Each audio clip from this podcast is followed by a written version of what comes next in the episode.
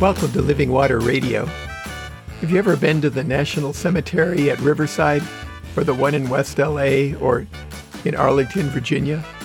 Row upon row, acre upon acre of the graves of those who gave what Abraham Lincoln called the last full measure of devotion in the service of our country. It's unforgettable. Today we're going to reflect on what that means. My name is Pastor David Berkedal. My wife, Reverend Sally Welch, is co-producing this podcast.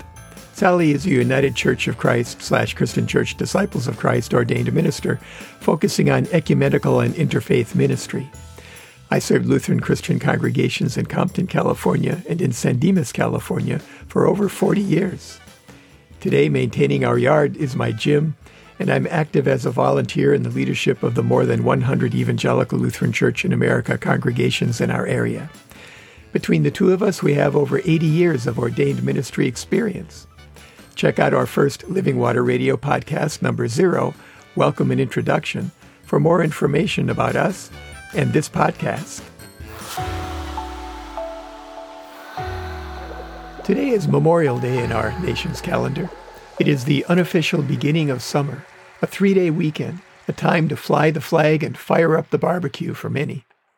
I hope that we all will take a moment to also think about the day's meaning and pray with gratitude for those who have died in our country's wars. It is also noteworthy that, our country's wars have primarily been in defense of other countries. We are not only grateful for the preservation of our country and of our freedoms, but for the freedoms our wars have won and kept for other countries. General Colin Powell once said, Far from being the great Satan, I would say that we are the great protector. We have sent men and women from the armed forces of the United States to other parts of the world throughout the past century to put down oppression. We defeated fascism. We defeated communism. We saved Europe in World War I and World War II. We were willing to do it, glad to do it. We went to Korea. We went to Vietnam, all in the interest of preserving the rights of people. And when all those conflicts were over, what did we do? Did we stay and conquer? Did we say, okay, we defeated Germany. Now Germany belongs to us. We defeated Japan, so Japan belongs to us. No. What did we do? We built them up. We gave them democratic systems which they have embraced totally to their soul. And did we ask for any land? No. The only land we ever asked for was enough land to bury our dead and that is the kind of nation we are. Midway, 307 dead. Sanh, 274 dead. Normandy, 4,414 dead. Chosin Reservoir, 3,000 dead. The Bulge, 19,000 dead. Okinawa, 20,195 dead. Guadalcanal, 7,100 dead. Fallujah 1 and 2, 122 dead. I remember my friend Dennis Belanger, who joined the Army right out of high school and fought in Vietnam and died a PFC there. I remember passing by his open casket, my age, looking like a man, dead. My wife, Reverend Sally Welch, remembers Richard Shorlands from her high school, an Air Force Academy graduate a captain who likewise died in Vietnam. We both remember Staff Sergeant, Sergeant Nathan Thompson, a member of the church I served in San Dimas who served two tours of duty in Iraq, became an Army recruiter in Pomona, and died while on active duty. My grandfather on my mother's side was one of six brothers to serve at the same time during World War I. They all survived. My grandfather on my father's side served in the cavalry. He told us he was a pilot in the cavalry. They told him to pilot over here, and then they told him to pilot over there. My father served in the army. He went ashore at Normandy. He received a Bronze Star and a Purple Heart and almost never talked about it. War changes people, men as well as women. All Marines are first taught to be infantry. I served after that training in the Marine Corps in non combat positions in the States as the war in Vietnam was concluding. Today, in addition to the risks and wounds of war, we talk of moral injury, the wounds that cannot be seen, but are just as real as any loss to the body. Sacrifices have been made. And today we honor and give thanks for those who have made them. There are so many people you know and we know, and so many, many others who we don't know. Each one of them was a brother, a sister, a spouse, a mother, a father, a friend. And we are grateful for their sacrifice and what it means for our country and for the world.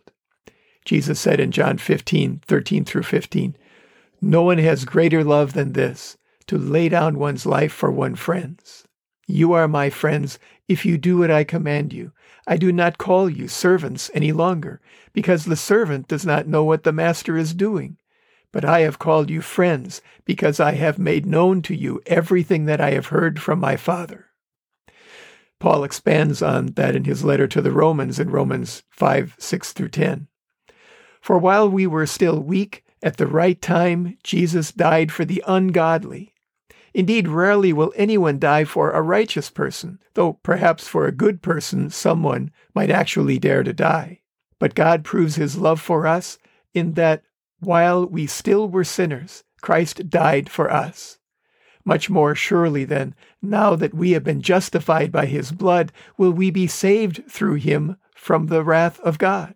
For if while we were enemies we were reconciled to God through the death of his Son, much more surely, having been reconciled, will we be saved by his life. And it all comes together in the familiar, most memorized verse in the Bible, John 3:16. For God so loved the world that he gave his only son, so that everyone who believes in him may not perish, but may have eternal life. There is no passport required when you go to worship God. God died for everyone, including our enemies. Christians have sought to serve the work of God in the world for thousands of years, and we have listened to this from Matthew 22 15 through 22. Then the Pharisees went and plotted to entrap him in what he said. So they sent their disciples to him along with the Herodians, saying, Teacher, we know that you are sincere and teach the way of God in accordance with truth and show deference to no one for you do not regard people with partiality. Tell us then what you think. Is it lawful to pay taxes to the emperor or not? But Jesus, aware of their malice, said, Why are you putting me to the test, you hypocrites? Show me the coin used for the tax. And they brought him a denarius. Then he said to them, Whose head is this, and whose title? They answered, The emperor's. Then he said to them, Give therefore to the emperor the things that are the emperor's, and to God the things that are God's. When they heard this, they were amazed, and they left him and went away. Lutherans believe in Martin Luther's two kingdom theology that God works both through the kingdom of God in the church and in the kingdom of this world through good government. So, whether in the church or in the world, we are formed and guided, guided by God. Today we remember those who have died in our nation's wars to make this world a better place.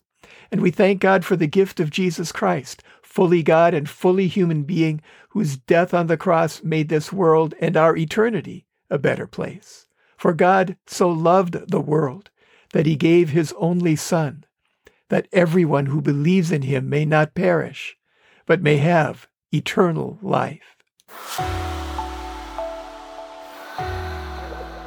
Today, let's remember to pray with thanksgiving for all who have died in our nation's wars in service to our country and for the world's countries. And let's remember to pray the Lord's Prayer today, the one that Jesus taught us. If you don't know what that is, contact us at the Revs David and Sally at gmail.com or send us a tweet to at David Berkedal and we'll send it to you. Send your prayer requests to the same addresses and we'll include them next time. Send your comments there as well. As always, we encourage you to stay hydrated. Open your heart to receive the living water from the source, God's self, the living presence of the one true living God, the God who gave himself on the cross so that all who believe and are baptized might be restored to the living relationship with God for which we were created. Remember your church. Identify one if you don't already have one. Ask a friend about it or a family member. Google it. Contact the pastor. When you have a church, go to or tune in to the worship services they have currently available and support the church financially so that it will be there when we come back to fully physically present worship together. Support your pastor and church leaders, pray for them, and help them in any way that you can. If you or a loved one are having thoughts of suicide or are struggling with mental health issues, call somebody. Google a local or national hotline. Reach out. You are not alone. Wear a mask when you're outside your home, practice social distancing, wash or sanitize your hands regularly. Stay home unless you are providing essential services or need them. Avoid crowds and be outside if you have to be in a crowd. Be kind to everyone you come into contact with, especially those who are sacrificing their security to provide for yours. Thank you for listening to Living Water Radio. We are here for Christians and for the people of the Los Angeles metropolitan area who are looking for a sense of Christian community, a source of hope, and a way to thrive together during this global pandemic. We hope you'll tune in next time and invite your friends to do the same. Meanwhile, Sally and I encourage you to open your hearts to receive living water, the presence of the Holy Spirit, and stay hydrated.